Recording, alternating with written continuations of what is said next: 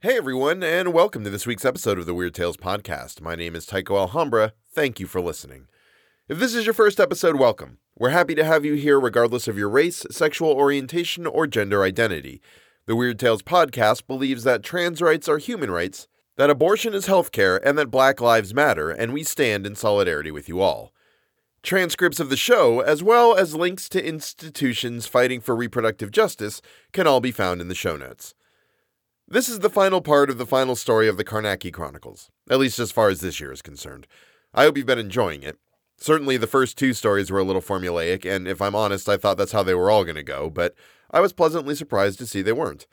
If you enjoy the Carnacki stories and want to read some more, there's a great weird fiction author named William Meikle who has written some Carnacki stories that are a blend of Hodgson and Lovecraft that are definitely worth checking out. Link in the show notes. Lastly, Colin Malatrat. Come on, you knew this was going to be mentioned. It's available in hardback, paperback, and ebook, so go and pick up a copy. If you do, please leave a rating and a review. I always love to hear thoughts on it, whether good or bad. Okay, on to the conclusion of The Thing Invisible by William Hope Hodgson. And then abruptly, once more, I thought I heard the sound of that huge, soft tread on the aisle, and this time closer to me. There was an awful little silence during which I had the feeling that something enormous was bending over towards me from the aisle. And then, through the booming of the blood in my ears, there came a slight sound from the place where my camera stood. A disagreeable sort of slithering sound, and then a sharp tap. I had the lantern ready in my left hand, and now I snapped it on, desperately, and showed it straight above me, for I had a conviction that there was something there. But I saw nothing. Immediately, I flashed the light at the camera and along the aisle, but again there was nothing visible. I wheeled round, shooting the beam of light in a great circle about the place. To and fro I shone it, jerking it here and there, but it showed me nothing. I had stood up the instant that I had seen that there was nothing in sight over me, and now I determined to visit the chancel and see whether the dagger had been touched. I stepped out of the pew into the aisle, and here I came to an abrupt pause for an almost invincible sick repugnance was fighting me back from the upper part of the chapel. A constant, queer prickling went up and down my spine, and a dull ache took me in the small of the back, as I fought with myself to conquer this sudden new feeling of terror and horror. I tell you that no one who has not been through these kinds of experiences has any idea of the sheer, actual physical pain attendant upon and resulting from the intense nerve strain that ghostly fright sets up in the human system. I stood there, feeling positively ill, but I got myself in hand, as it were, in about half a minute, and then I went walking, I expect, as jerky as a mechanical tin man, and switching the light from side to side, before and behind and over my head continually. And the hand that held my revolver sweated so much that the thing fairly slipped in my fist. Does not sound very heroic, does it? I passed through the short chancel and reached the step that led up to the small gate in the chancel rail. I threw the beam from my lantern upon the dagger. Yes, I thought, it's all right. Abruptly, it seemed to me that there was something wanting, and I leaned forward over the chancel gate to peer, holding the light high. My suspicion was hideously correct. The dagger had gone. Only the cross shaped sheath hung there above the altar. In a sudden, frightened flash of imagination, I pictured the thing adrift in the chapel, moving here and there as though of its own volition, for whatever force wielded it was certainly beyond visibility. I turned my head stiffly over to the left, glancing frightenedly behind me and flashing the light to help my eyes.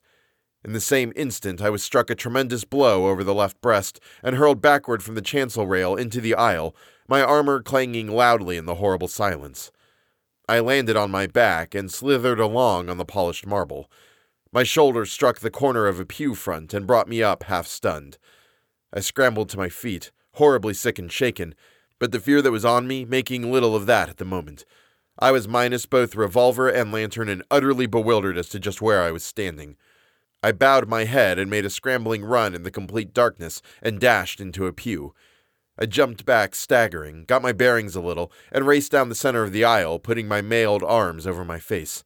I plunged into my camera, hurling it among the pews. I crashed into the front and reeled back. Then I was at the exit. I fumbled madly in my dressing gown pocket for the key. I found it and scraped at the door feverishly for the keyhole. I found the keyhole, turned the key, burst the door open, and was into the passage. I slammed the door and leant hard against it, gasping. Whilst I felt crazily again for the keyhole, this time to lock the door upon what was in the chapel. I succeeded and began to feel my way stupidly along the wall of the corridor.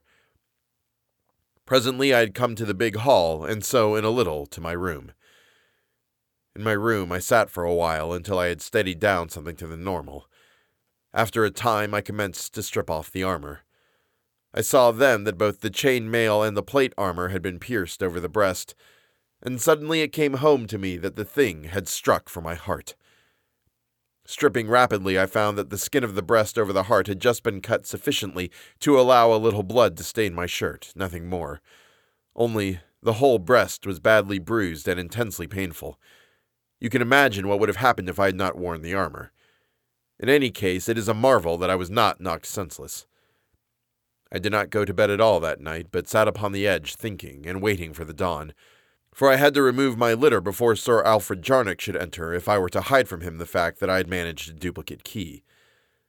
So soon as the pale light of the morning had strengthened sufficiently to show me the various details of my room, I made my way quietly down to the chapel. Very silently and with tense nerves, I opened the door. The chill light of the dawn made distinct the whole place. Everything seemed instinct with a ghostly, unearthly quiet. Can you get the feeling? I waited several minutes at the door, allowing the morning to grow, and likewise my courage, I suppose. Presently, the rising sun threw an odd beam right in through the big east window, making colored sunshine all the length of the chapel. And then, with a tremendous effort, I forced myself to enter. I went up the aisle to where I had overthrown my camera in the darkness.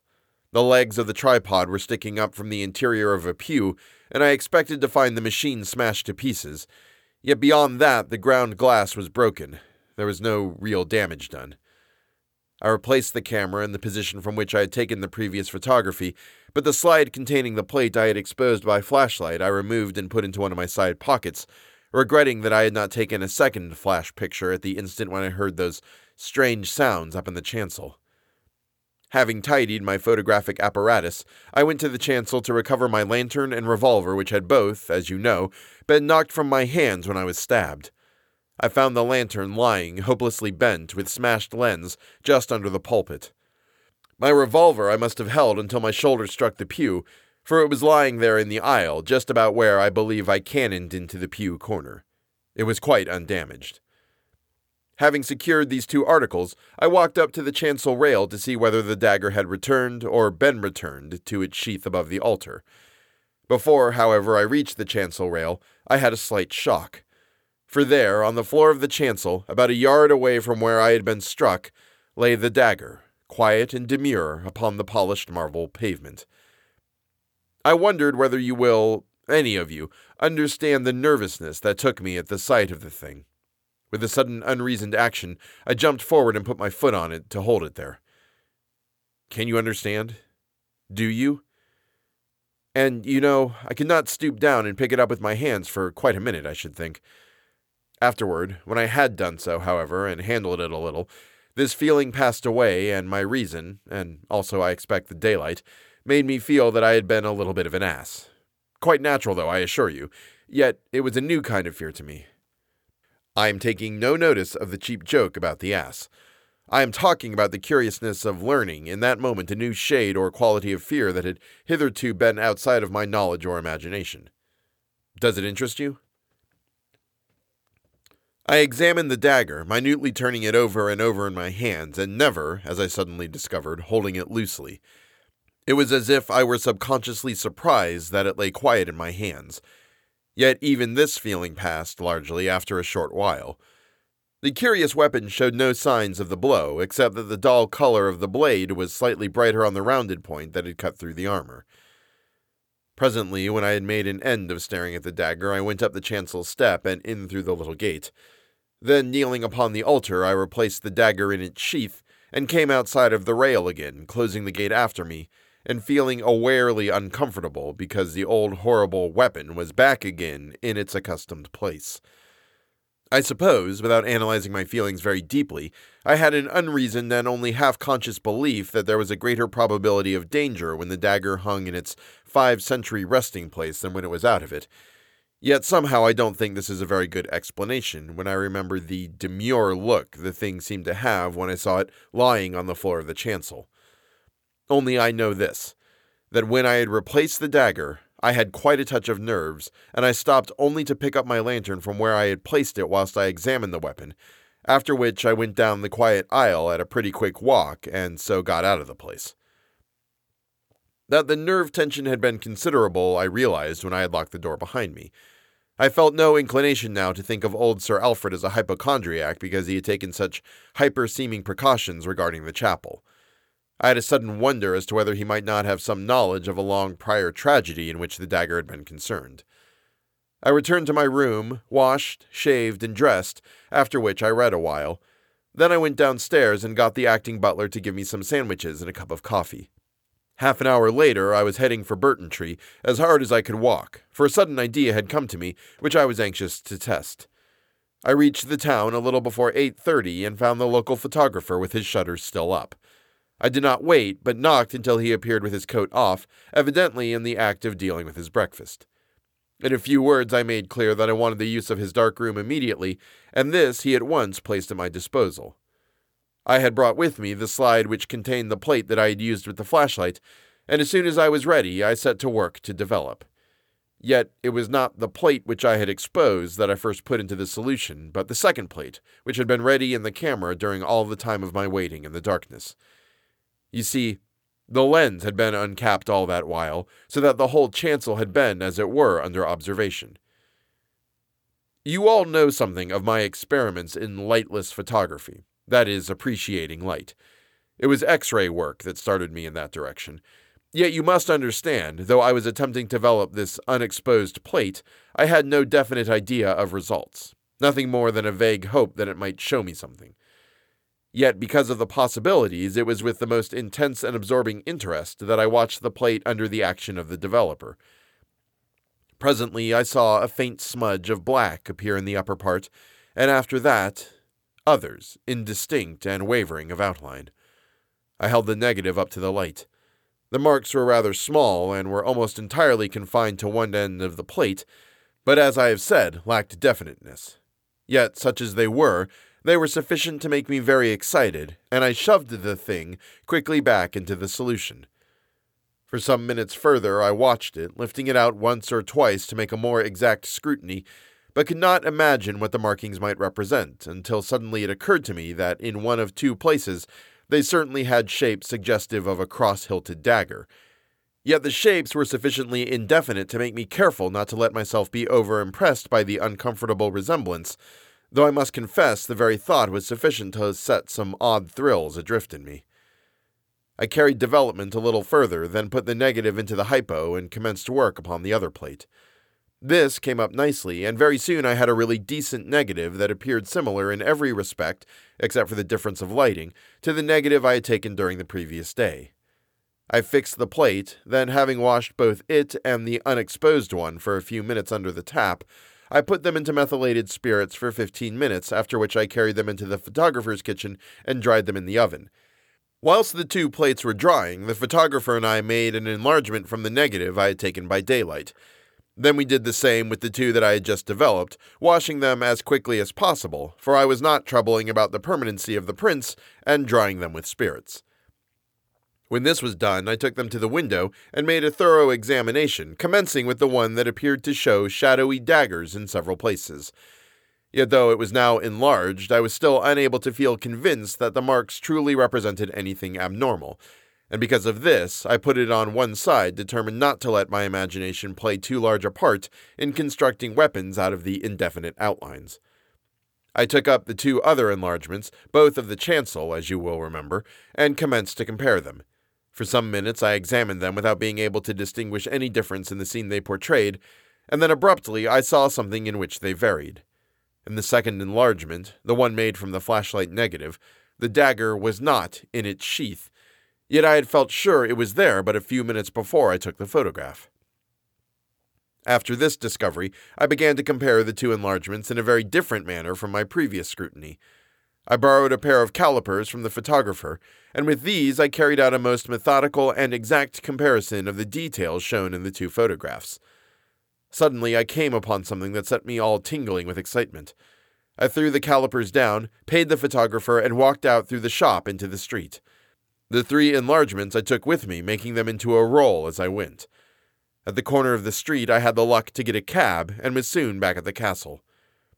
I hurried up to my room and put the photographs away. Then I went down to see whether I could find Sir Alfred Jarnock.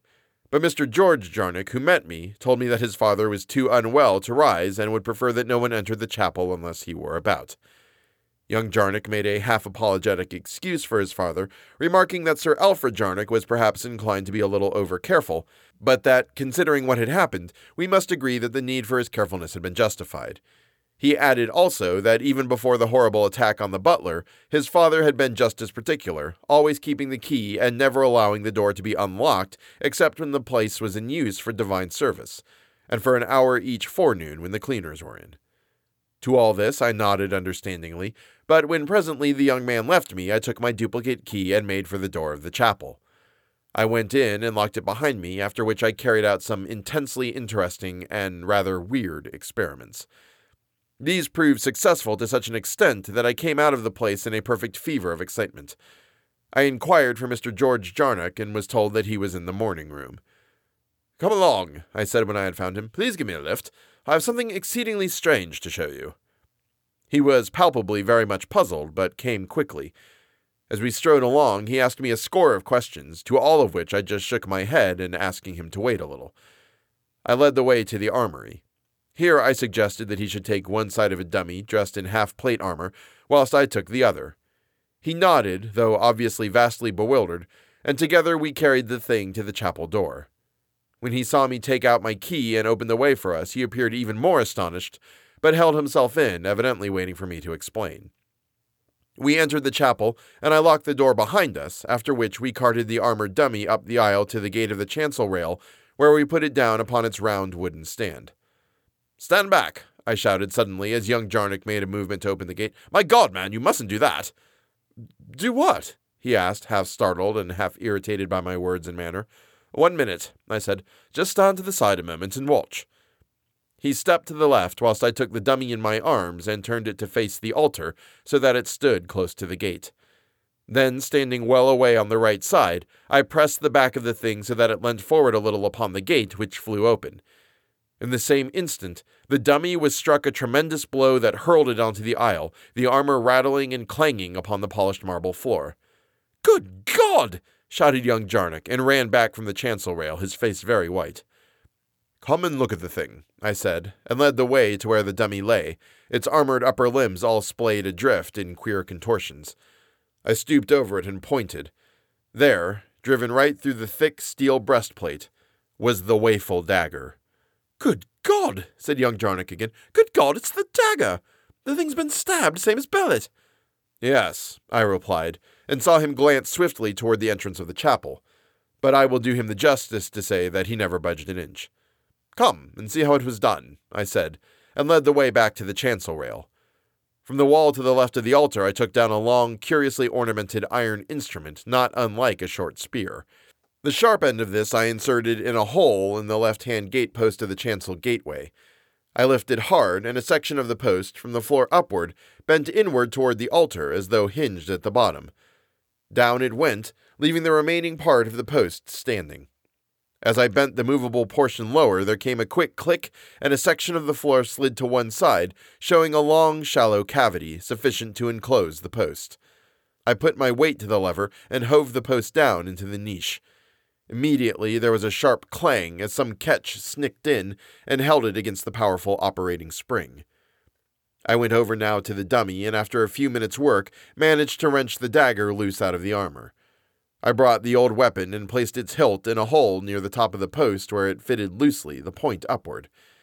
After that, I went again to the lever and gave another strong heave, and the post descended about a foot to the bottom of the cavity, catching there with another clang. I withdrew the lever, and the narrow strip of floor slid back, covering post and dagger, looking no different from the surrounding surface. Then I shut the chancel gate, and we both stood well to one side.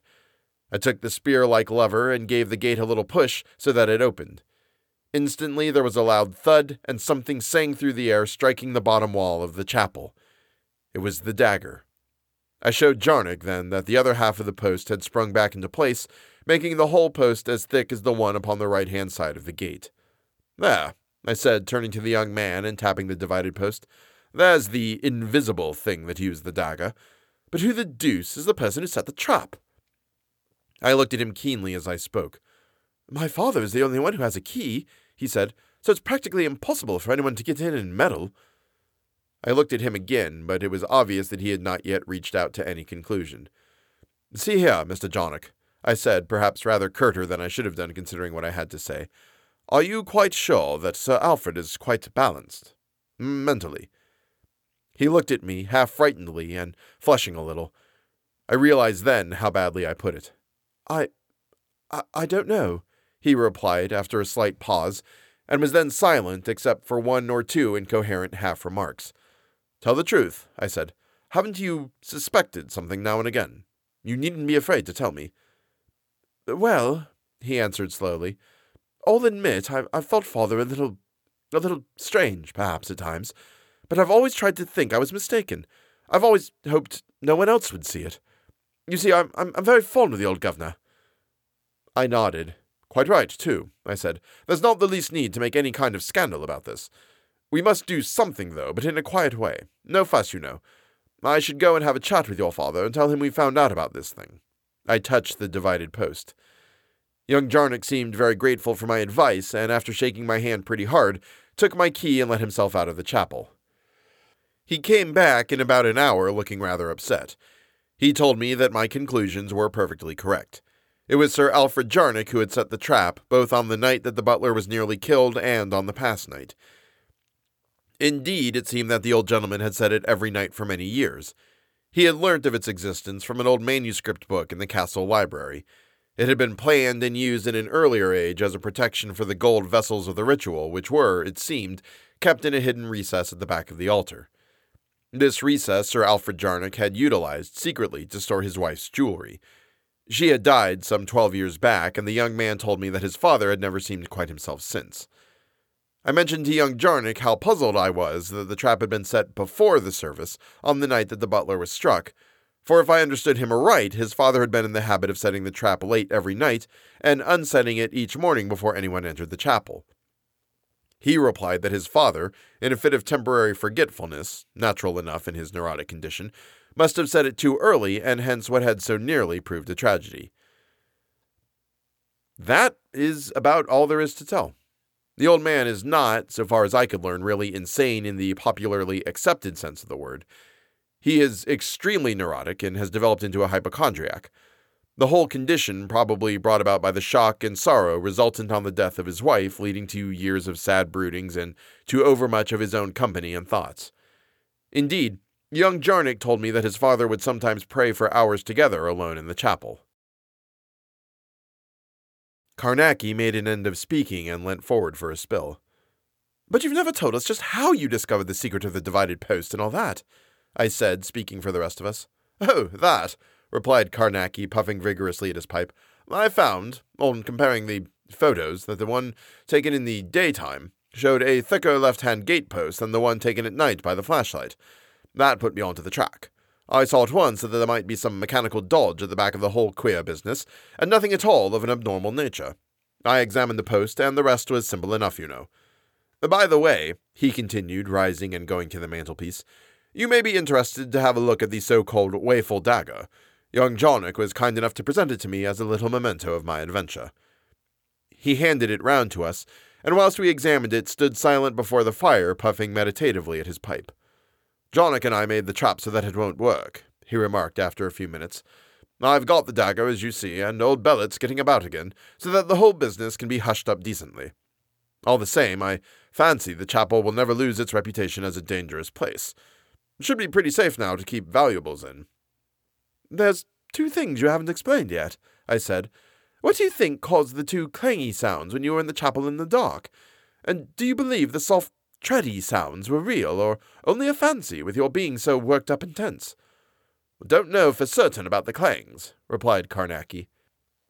I've puzzled quite a bit about them. I can only think that the spring which worked the post must have given a trifle, slipped, you know, in the catch. If it did, under such a tension, it would make a bit of a ringing noise. And a little sound goes a long way in the middle of the night when you're thinking of ghostesses. You can understand that, eh? Yes, I agreed. And the other sounds? Well, the same thing. I mean, the extraordinary queerness may help to explain these a bit. They may have been some usual enough sound that would never have been noticed under ordinary conditions, or they may have only been fancy. It is just impossible to say. They were disgustingly real to me.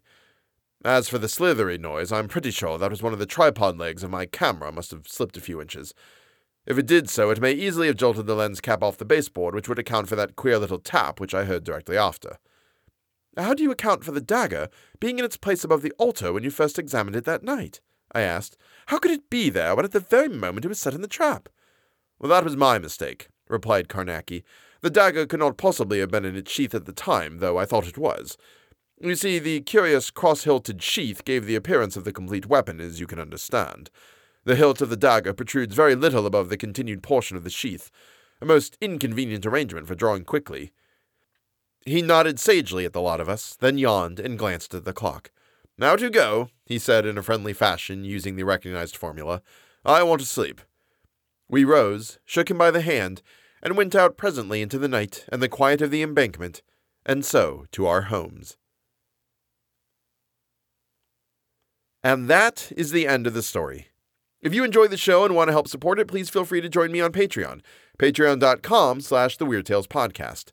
Every dollar goes back into the show and is used to pay for things like hosting fees, guest readers, and the west wing of our mansion, as well as all the out-of-print LEGO models for which it serves as a museum. Eric Braun, Michaela, and Sarah Sims, thank you so much for your support. We're rapidly drawing toward the end of the year, and that means Christmas Ghost Stories Season 5 will be kicking into gear. This year, it's a full cast reading of A Christmas Carol, and I certainly hope you enjoy it. Please check out the Colin Malatrat Museum of Curious Oddities and Strange Antiquities. Please go and get vaccinated for anything and everything you are available to get. Punch a Nazi in the face if you see one out and about. And always remember that the most important step a person can take is always the next one. Thank you so much for listening, and I'll see you next week. Da da da da da da. Here's the bloops. Transcripts of the show, as well as links to institutions fighting. Wow, that was. I'm not drunk, I swear.